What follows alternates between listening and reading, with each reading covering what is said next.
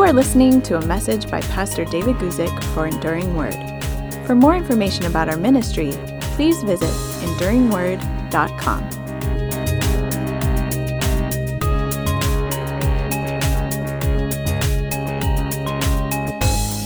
Good afternoon, everybody. This is David Guzik, and I'm very pleased that you could join us for today's YouTube question and answer time. And this is one of the times where I won't have a lead question. Instead, we're going to do what we commonly call just ask me anything.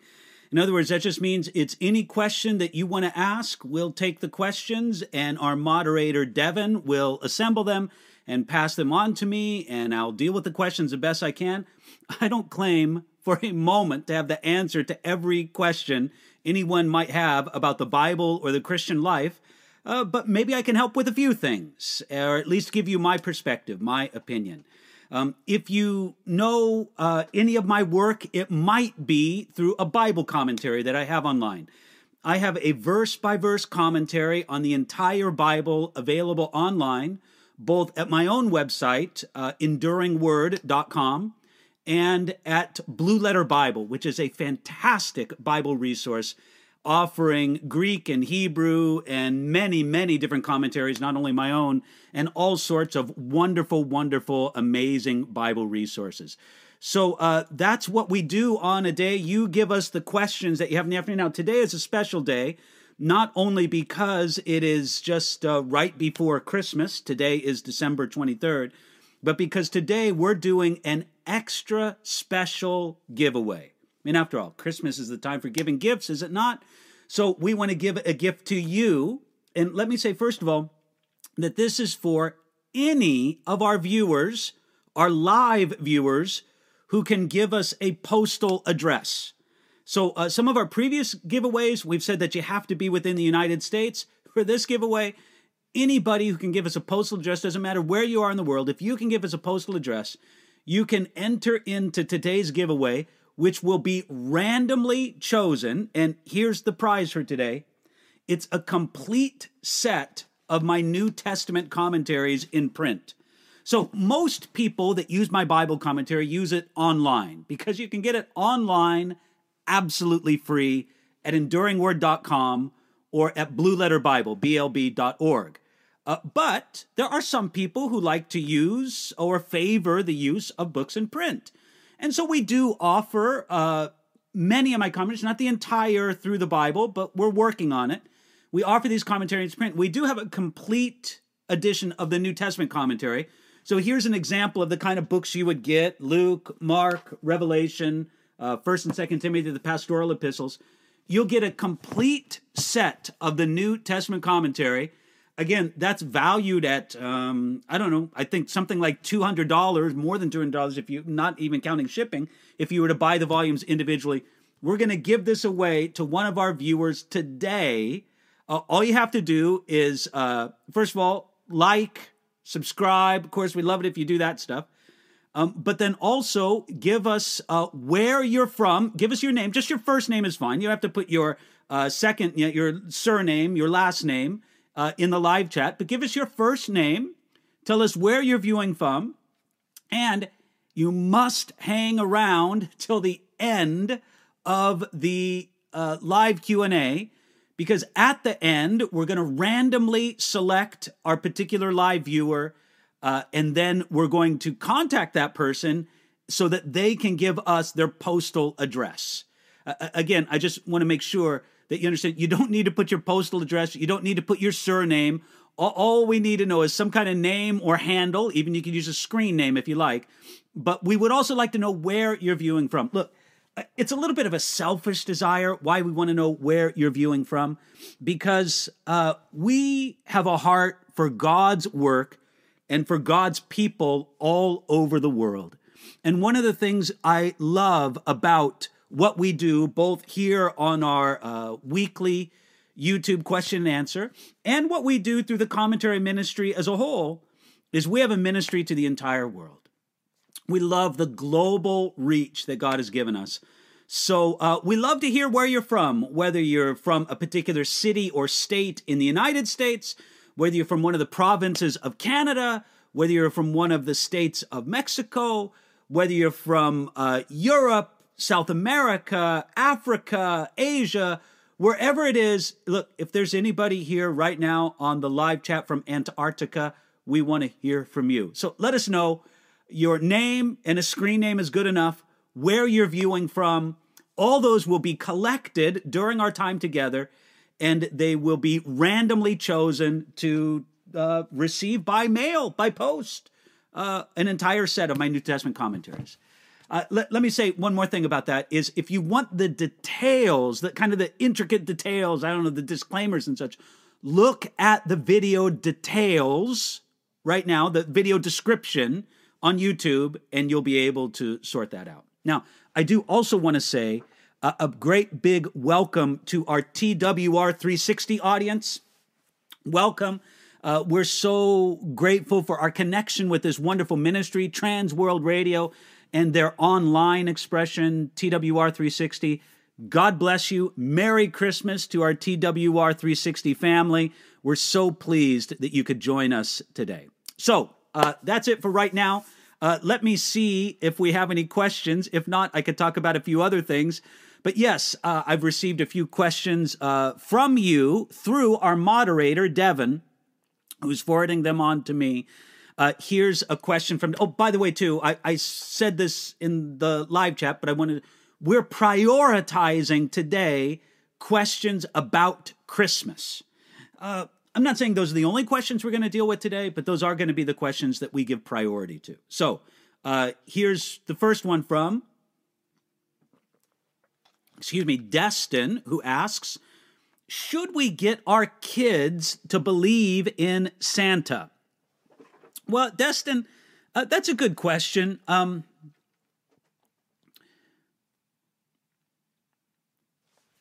There is a early childhood belief in things that aren't real. Young children can believe in Santa Claus, the Tooth Fairy, elves, giants, you know, in the world today, on. And, you know, you could just talk about things. I personally don't see great harm. I understand there may be wonderful believers who strongly disagree with me. I would respect, friend, I would respect your judgment with your children, with your family. And I wouldn't dream of questioning it. If somebody gave a contradictory opinion to me on this and say, well, I'm not going to do it the way David suggests with my family, fine, I wouldn't protest in this. I think God gives us wisdom and capability with our own family in these things. But I would simply say this, that I don't see the harm in allowing young children to have some sense of make-believe, to have some sense of, you know, there are strange and mysterious things out there in the world. I just don't see great harm in that. Now, I think that's something only appropriate for young children. And I couldn't give you an exact age. 7, 8, 9 years old. As they get older, it's good for them to learn the definite difference between make-believe things and real things. And children, as they become older, they should understand that Santa belongs to the world of make-believe things. And you could even, with the Santa story, use it as a great entree to teach them about St. Nicholas. And, the real St. Nicholas, that man who was a courageous stalwart for the truth, for the ancient councils when there was great controversy over the deity of Jesus Christ. In the time of Nicene, the Nicene Creed. So these are things that can be done, but I just say for myself, I don't see there being harm and there being some good, actually. I do see some good in allowing young children to have a sense of make-believe and then for them to understand as they get older the difference between the make-believe world and the older world. Now, again, Destin, let me just say, that's my opinion. I think these are perhaps things that the scriptures don't speak specifically about. So I would trust the judgment of every individual family to figure these things out for themselves. Very good. Junebug asks this question. Pastor Guzik, I've heard it said that God will redeem all things, but how is that possible? We know that not all of mankind will be redeemed, and certainly not Satan or the other fallen angels. Junebug, your question about God redeeming all things, I don't know if that's exactly, I think through it now. I just want you to understand, Junebug, many times we preachers or pastors or Bible teachers, we speak in what I might call shorthand. We use phrases and expressions that if you really drill down on them, may not be the best way to state it. We're trying to get at something that's true and biblical, but maybe we don't phrase it in the best way. And let me explain to you what I mean by that in this. I don't believe that God will redeem all things, but I do believe that God will resolve all things. Everything will be resolved. Everything will be put in its right place. So those who reject the offer of salvation in Jesus Christ will be put in their right place. Their status, their condition will be resolved. Satan will be put in his right place. So I would more technically say that all things will be resolved in Jesus Christ, put in their proper place. More than I would use the expression, all things will be redeemed. Redeemed kind of gives the idea of saved. And we know that the Bible teaches us that Satan, for example, that the Antichrist, as it says in the book of Revelation, that the false prophet who promotes the work of the Antichrist, this ungodly trinity from hell, will be resigned to Gehenna, the lake of fire, forever and ever. That will be their resolution. So they won't be redeemed in the sense of being purchased out from darkness and brought into the light, but their status will be resolved. And so again, I think many times when pastors or preachers might throw out that idea that all things will be redeemed in Jesus, probably what they mean is that all things will be resolved, but maybe they're just being a little bit sloppy in their speaking. And look, I'm not too hard on myself. I'm not too hard on others when they speak in this sloppy way. I mean, it's just, but we need to take the time out and understand the issue for what it really is. So I hope that makes some sense to you there, Junebug. Good question. And again, the question was, I've heard it said that God will redeem all things, but how is that possible? We know not all mankind will be redeemed, and certainly not Satan or the other fallen angels. All things will be resolved, not necessarily redeemed. Amanda Rao asks, how do we worship in spirit and truth? Can you give an example? Well, Amanda, I think I could give some kind of general examples. Jesus said in John chapter 4, I just realized I don't have my normal Bible out here. John chapter 4, let me look that up. Oh, good heavens, I have a German Bible queued up here. Let me go to the normal translation that I use. Normally, I use the King James Version. And I'll go to John chapter 4, where Jesus, speaking to the woman at the well, the Samaritan woman at the well, says, starting in verse 23 of John chapter 4, "But the hour is coming, and now is, when the true worshipers will worship the Father in spirit and in truth, for the Father is seeking such to worship him." Now, verse 24, "God is spirit, and those who worship him must worship in spirit and in truth. And you know, if I were to describe what it means to worship God in spirit, it means that there's an aspect of our worship that must be truly spiritual. In other words, it's not all about the material, but rather the essence of worship is about what is spiritual in nature. Some people need every material thing to be absolutely correct in their mind before they can worship God. The lighting in the room must be a certain way. The ambiance in the room must have a certain effect. The musical style must be a certain musical style. The volume must be a certain level, not too loud, not too soft.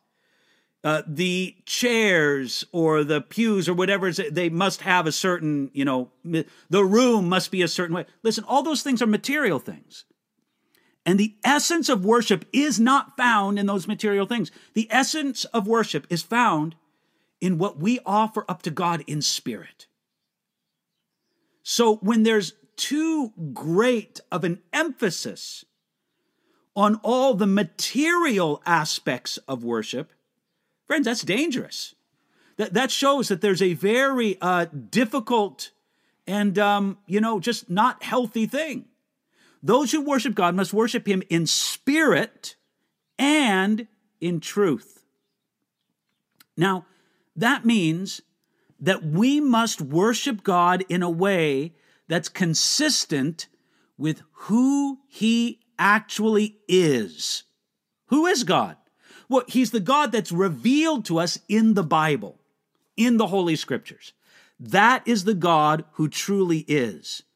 So we must do everything we can. And look, we admit no one does this perfectly, but we must endeavor to do it to the best of our ability, that we worship God as not as we imagine him to be, not as the culture necessarily tells us he is, not as we wish he was, but as the Bible reveals himself to us. That is the God who actually exists. And therefore, that's the God whom we worship. So worship God in spirit, worship him in truth.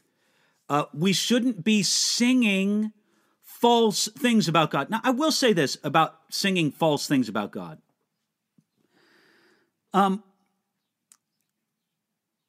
We should allow some measure of poetic license in the songs that we sing. Maybe not much, maybe just a little bit, but there should be some measure of poetic license. So allowing for that, the songs we sing about God must be true. The things we say in our worship must be according to his word. So really, Amanda, that's the best way I would describe what it means for us to worship God in spirit and in truth. Next question comes from N. And let me just remind everybody today, I think lots of you are doing it here in our live chat, but I don't mind reminding you. If you want to be entered in to our giveaway for a complete set of all my New Testament commentaries in print, you can get the commentary for nothing online. But if you want it in print, we're doing a giveaway today. You need to let us know your name or screen name. Your second name or surname, your last name isn't necessary, but a name or screen name and where you're from. Like and subscribe to our YouTube channel. And by all means, please let us know where you're from and we'll enter you into a random drawing. You can look at the details of this particular YouTube video to get all the details on. You can look at the description, I should say, of this YouTube video to get all the details for this. All right, next question from N. What does Colossians chapter 3, verse 3, your life is hidden with Christ in God mean? Colossians chapter 3, verse 3. Again, that verse simply says what N described, that our life is hidden with God. And you know what, N, you've sort of piqued my curiosity here. I'm going to go to my commentary on Colossians chapter 3 and take a look at what it says there in verse 3, where it says, for you died and your life is hidden with Christ, with God. This is something that God's redeemed people realize. Jesus is, okay, let's notice the whole context here. Let me read to you the first four verses of Colossians chapter 3. If then you were raised with Christ, seek those things which are above where Christ is. Okay, so get the idea. We're raised with Christ, and we should seek after the things that exist where Christ is, as he continues, sitting at the right hand of God. Set your mind on things above, not on things on the earth, for you died, and your life is hidden with Christ in God. When Christ, who is our life, appears, then you will appear with him in glory. Okay, think of it this way. There is a sense in which right now Jesus Christ is hidden from the world. Now look, it's not an absolute sense, because we would certainly say there is a sense in which Jesus Christ is quite evident to the world. But certainly there's a sense in which right now Jesus Christ is enthroned in heaven. We can't see him with the physical eye. He is enthroned in heaven, risen, seated at the right hand of God the Father on high. And he is hidden. Well, as Paul says here, our citizenship is in heaven. Our identification with Christ is in heaven. There's a real sense in which Christ is enthroned in glory. We are in him. We are raised with him to heavenly places. Our life is found in those heavenly things more than it is in earthly things. Now look, we understand that the Bible teaches us a very practical Christian faith. We live in a real world, and we're connected to the real world. Nevertheless, our very practical Christian faith is, in fact, connected to a heavenly connection that we have with Jesus Christ, who's hidden from the world's view right now. Even as Jesus Christ is enthroned and somewhat hidden from the world, we are in him in that sense. So our life should be vitally connected to Jesus Christ enthroned in the heavens. He abides in us. Our life is hidden with Christ in God. We are very much identified with and connected to the enthroned Jesus Christ in heaven. And that's the best way I would explain that off the cuff. I hope that's helpful to you there. Bob asks a question, who is the statue of the girl in red, in the red dress on your shelf? Okay, Bob, good question, observant there.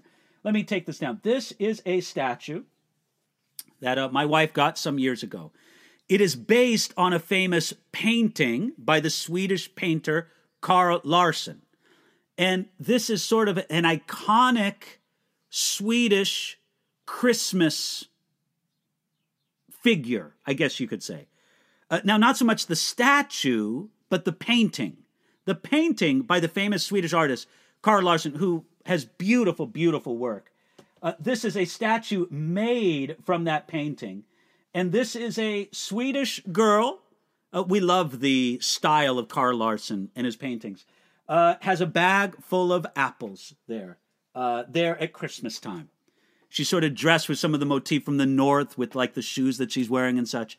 But again, this is from the famous... So I put that up in opposition to some of my normal figurines that I would put up, such as the Charles Spurgeon bobblehead or the Catherine von Born-Luther bobblehead, or Billy Graham, or whoever else I have, because, hey, it's Christmas. You'll also see over here on this side, it can't be seen. It's just outside of the view. Oh, no, wait, it could be seen, but it fell down. Hold on while I pick this up. This fell down here, but it's a little pillow that says in Swedish, well, the Swedish equivalent of Merry Christmas, God Jul is what it says. And that's how Swedish people say. Look, we always have a very Swedish Christmas, not because I'm ethnically Swedish, but because my wife, Ingelil, is. And for many, many years, we've enjoyed the beautiful celebration of Christmas with a Swedish flair, a Swedish personality. So I hope that answers that question for you there, Bob. Next question comes from Char, who asks, did the Magi visit Jesus on the day of his birth or at a later time? Char, they definitely visited Jesus at a later time. Nowhere in the scriptures does it say that they visited Jesus on the night that he was born.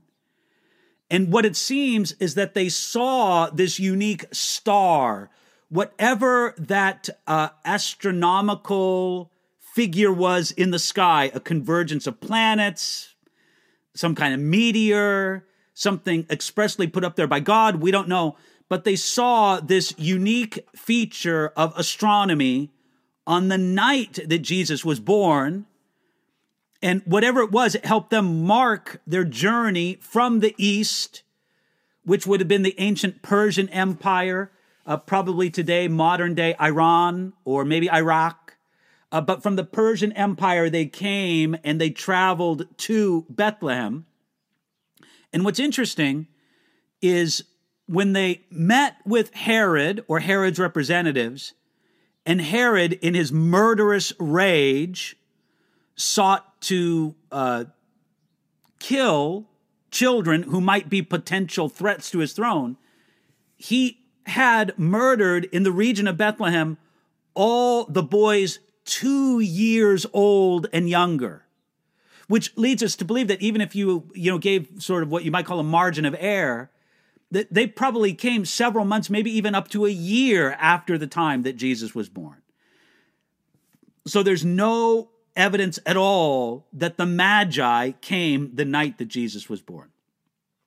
I talked about this once in a Christmas Eve sermon, and a dear woman named Carolyn came up to me afterwards and pointed out that when she was growing up in her home, her father, who was a wonderful believer, her father, when he would arrange the nativity, would always put the wise men on the other side of the room because he would want to point out they weren't there the night Jesus was born, but they were afar off and came in later. I thought that was a cute way to express that. So the Magi did not visit Jesus on the day of his birth, but rather any time. I mean, you could just speculate 6 months, a year, 18 months. I don't think it could have been much more than 2 years. Okay, next question comes from David, who asks, the scriptures do not mention that there were three wise men. It is assumed because there were three gifts of them, because there were three gifts mentioned. Absolutely, that is correct. Now, I don't know if in this particular thing, if I said... in a thing, I don't remember that I particularly said that there were three. If I did say three wise men, that I was speaking purely out of habit and out of custom, not out of the Bible. But David, you're absolutely correct. The Bible does not tell us how many wise men or magi there were. It does tell us that there were three gifts. Of course, gold, frankincense, and myrrh. And people have speculated that there were three wise men because of the three gifts.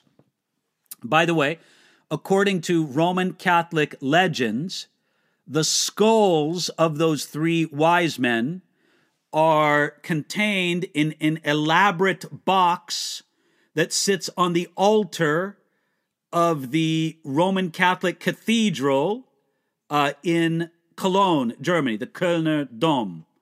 Of course, that's not the real skulls. We don't know how many wise. We don't know their names. People even say they know their names. But just as a mark of historical interest, if you ever visit the German city of Cologne, it's a marvelous city to visit. And you must see the cathedral, the dome, if you visit there. But take a look there at the altar and the golden box that's on the altar. It's said to be the three skulls of the wise men, but of course it's not the case. It's just a tradition or superstition, if you will. Okay, Daniel asks this question. Does Christmas have any connection with the Jewish festival of lights, which is often called Hanukkah? Daniel, no, it really doesn't. Seasonally, it's connected there. But let me make a connection between Christmas and the Jewish festival of lights, Hanukkah. Hanukkah is not a holiday or a feast that's found anywhere in the Old Testament. The events that are commemorated at Hanukkah, the Festival of Lights, happened in the time period after the Old Testament, the Hebrew Scriptures, the Tanakh, after it was compiled. It refers to God's miraculous provision of oil, fuel for the lights to rededicate the temple in Jerusalem after it was desecrated by Antiochus Epiphanes. Okay, it's a beautiful story. Now, what I think is interesting is there's scriptural evidence in the Gospel of John that Jesus recognized Hanukkah. It talks about him being in Jerusalem for the festival of the dedication, and that would be Hanukkah. That's a way that they would refer to it in New Testament times. So here's what I'm trying to get at. Jesus commemorated a Jewish holiday that was not commanded in the Hebrew Scriptures, but commemorated something that, to me, that gives allowance for Christians who would like to commemorate Christmas. Because look, let's face it, the Bible gives absolutely no command for Christians to celebrate the birth of Jesus. The Bible doesn't give us a date for the birth of Jesus, doesn't give us a command, it doesn't tell us how to celebrate it. And so for that reason, there have been some Christians who have said, we should not celebrate Christmas. Now look, I think we have freedom in Jesus Christ.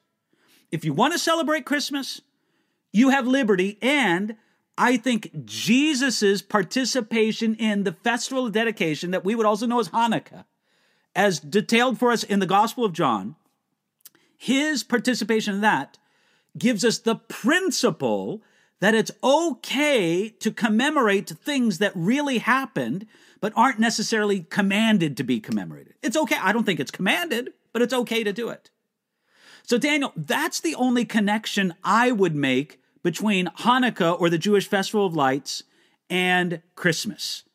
That these are both, if you will, extra-biblical celebrations that are permitted. So that's how I would explain it. Tim gives the question, did King Herod ever find out if the Magi found Jesus alive? I would say, Tim, no. Herod must have died shortly after this.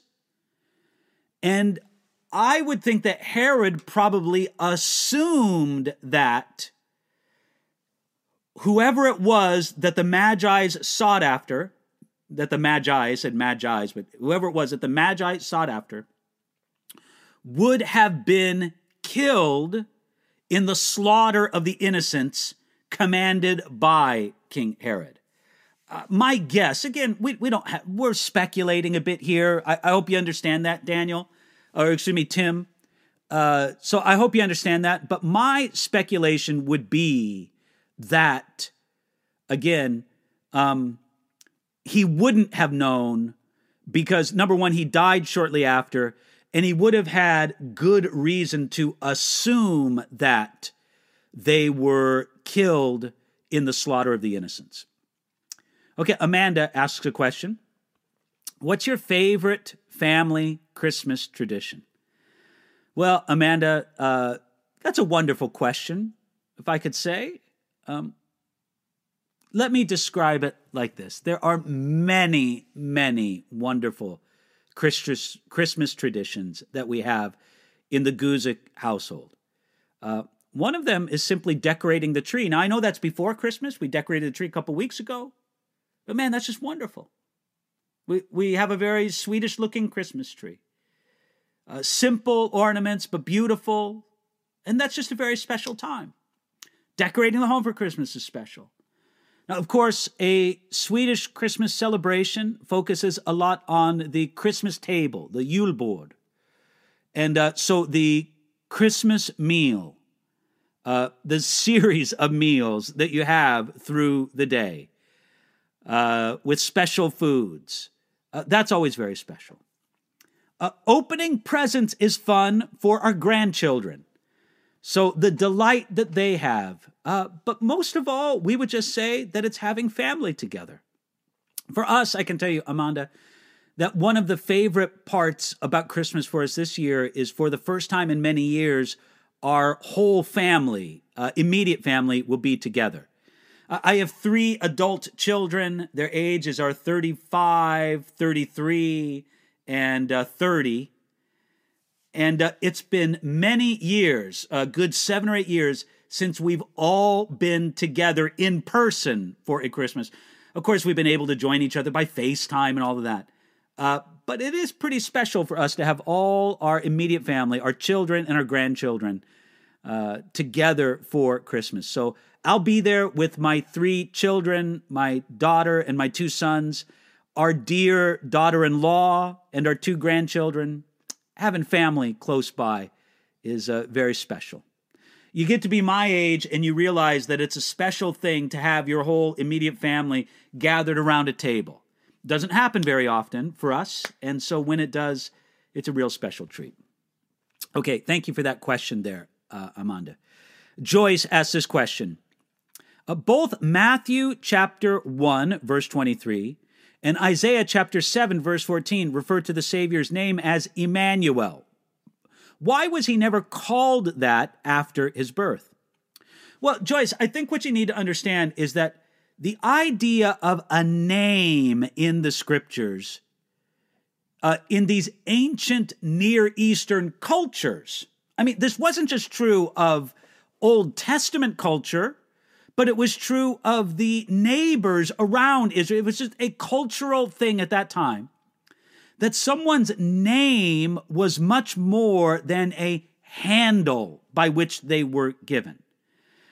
A name was a very powerful representation of a person's character, who they were, what kind of person they were.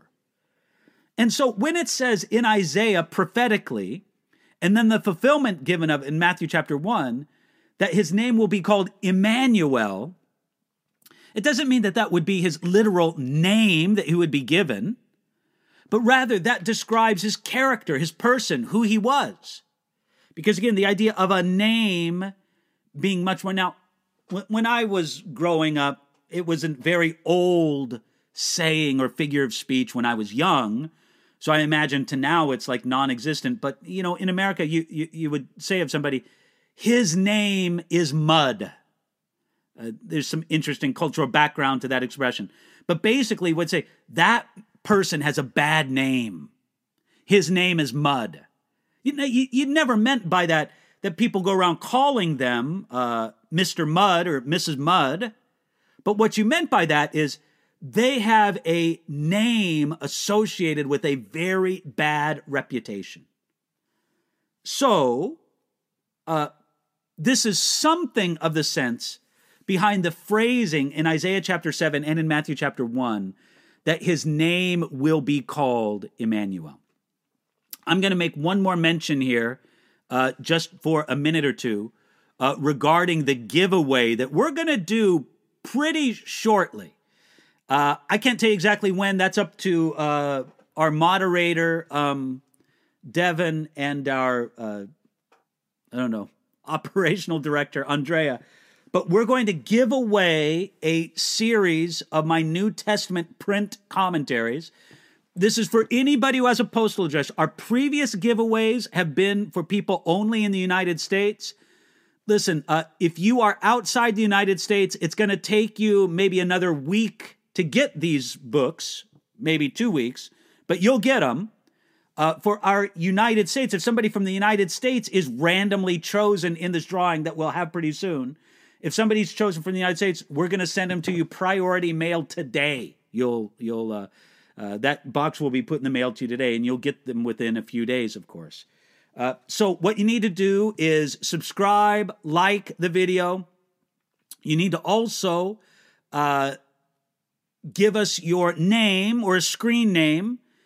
You need to tell us where you're from, but especially you need to hang on to the end so that we can contact you through the live chat. And as we contact you for the live chat, we will, of course, get your postal address by email and send these books off to you today. Okay, our next question comes from Rita, who asks, can you please explain this verse, please and thanks? Colossians chapter 2, verse 9, for in him dwells all the fullness of the Godhead bodily. Well, Joanne, may I say, that is a tremendous verse. I'm just going to look that up here in the commentary.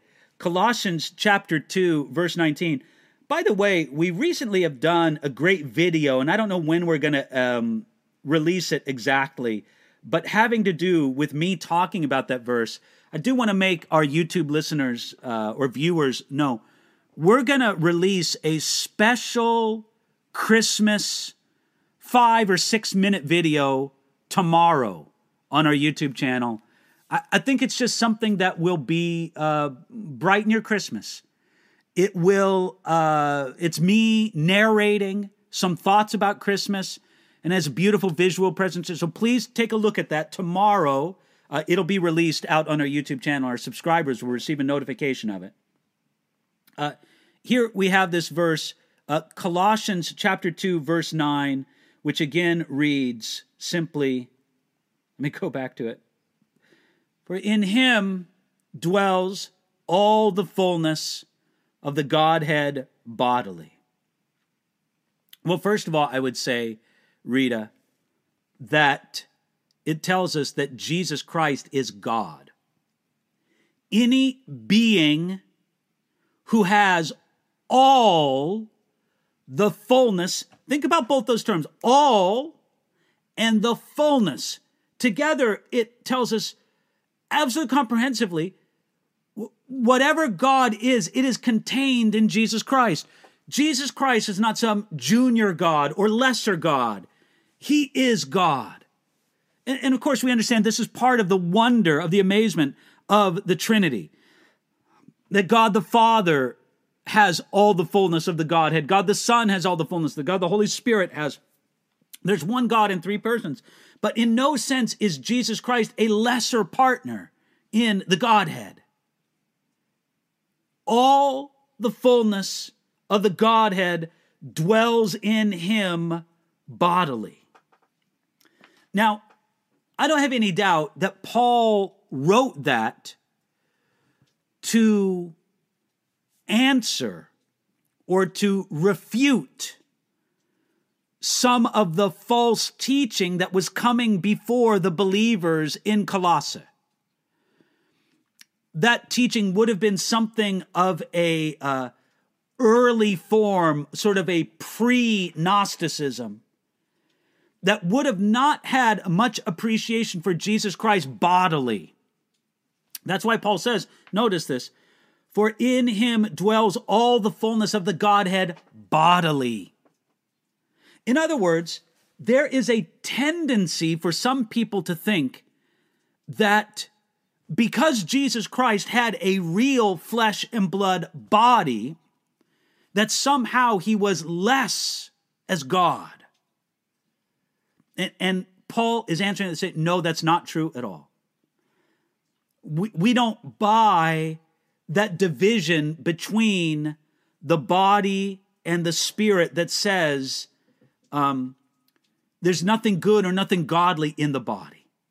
No, now body is affected by the fall, but that's fallen humanity. That's not the perfect humanity of Jesus Christ.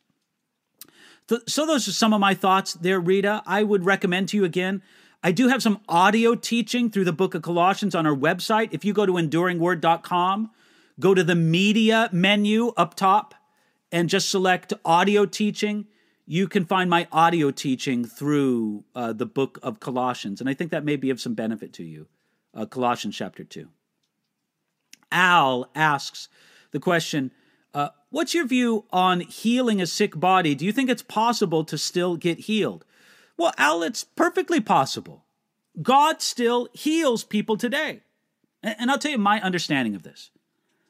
I believe that absolute perfect healing was provided for the believer by the person and work of Jesus Christ, especially what he did at the cross and in his sufferings.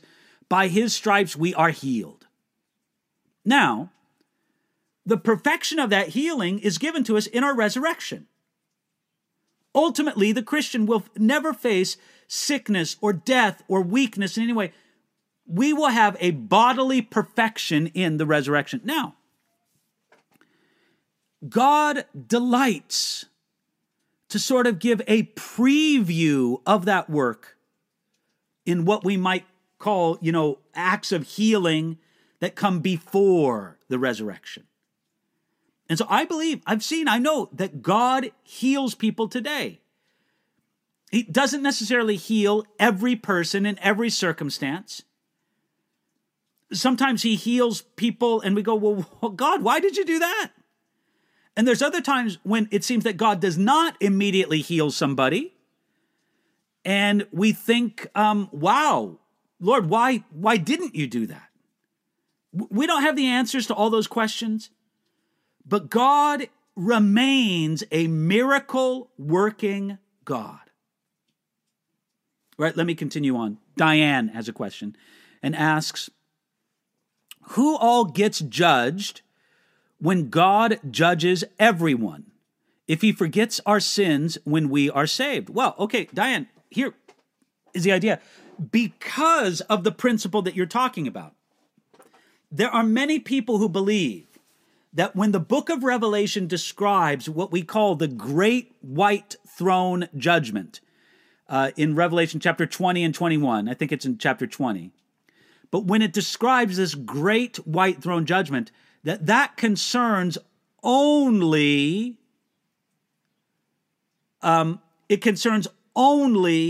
those who are not rescued in Jesus Christ. If you want to use the thing saved or have salvation in Jesus. Now, everyone will face some kind of judgment because those who are the people of God will face a judgment of their lives. The Bible says that we will face the judgment seat of Christ, the Bema seat. And so the fruitfulness of our lives, but that is not a judgment for eternity. That's not a judgment of our sins. That's a judgment relevant to reward. And so we will each face some kind of judgment, but believers will not be judged on the basis of their sins. I hope that's helpful for you there, Diane. And then we've got a question here from Casey. This is our last question for today. And after I answer this question, we're going to announce our winner here. I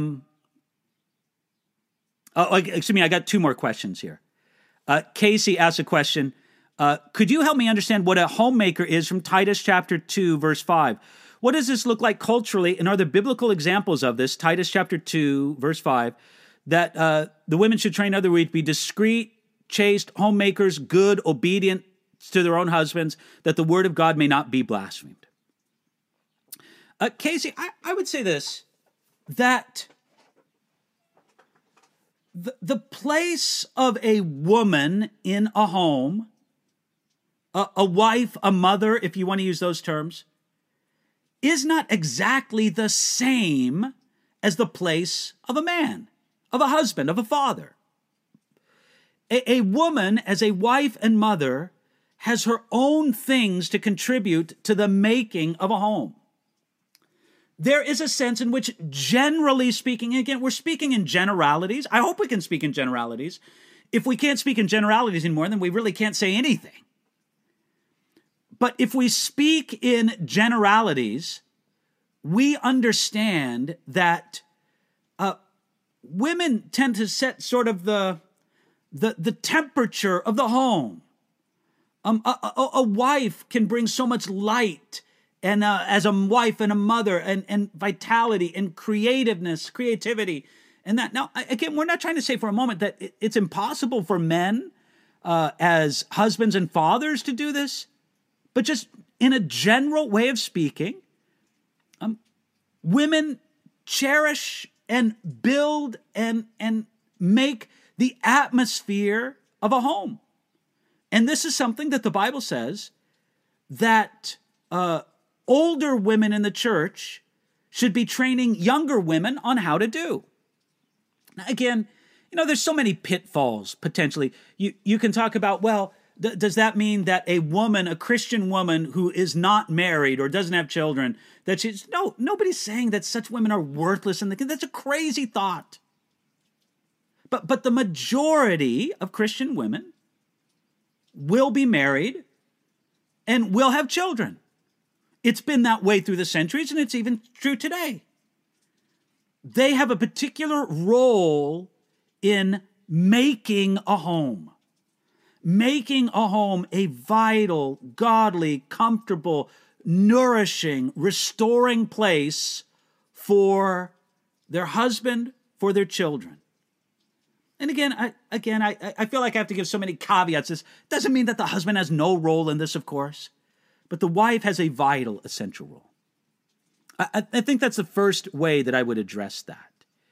And I think that I think that was true culturally in Bible times, and I think it's true culturally in many ways today, or whether or not it's true culturally, I think it should be true.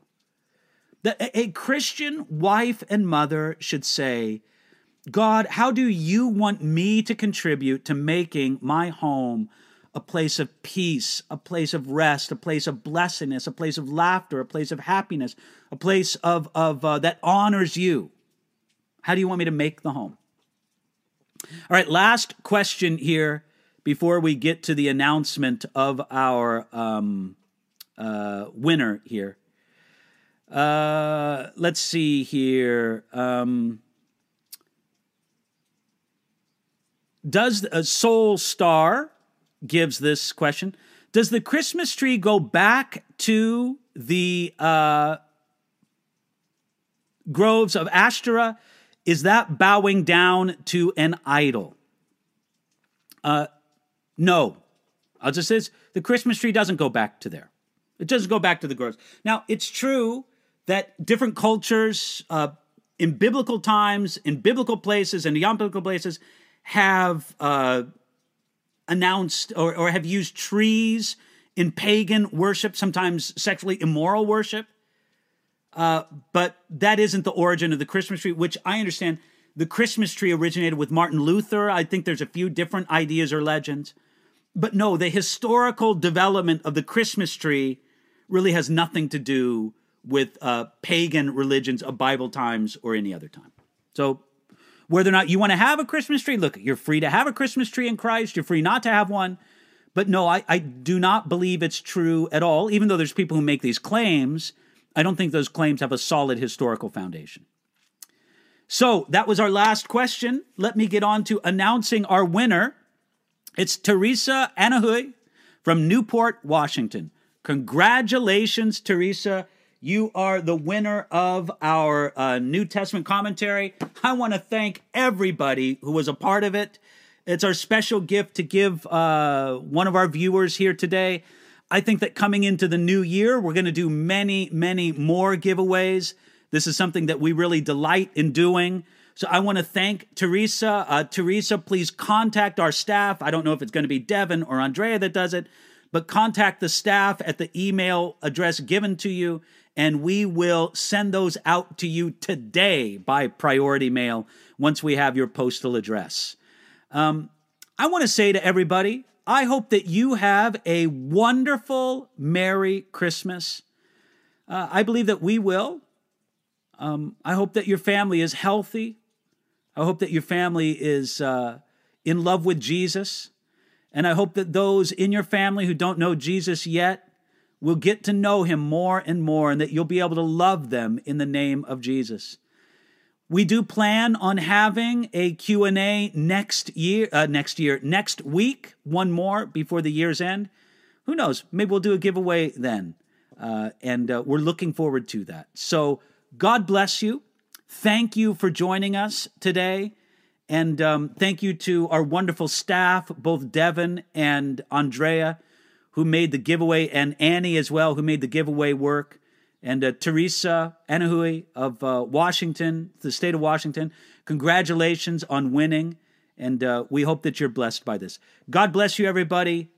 We hope to join you again next week. Join us. Thank you, and God bless you. Bye-bye. You've been listening to a message by Pastor David Guzik for Enduring Word. For more information about our ministry and how to grow in your relationship with Jesus, please visit EnduringWord.com.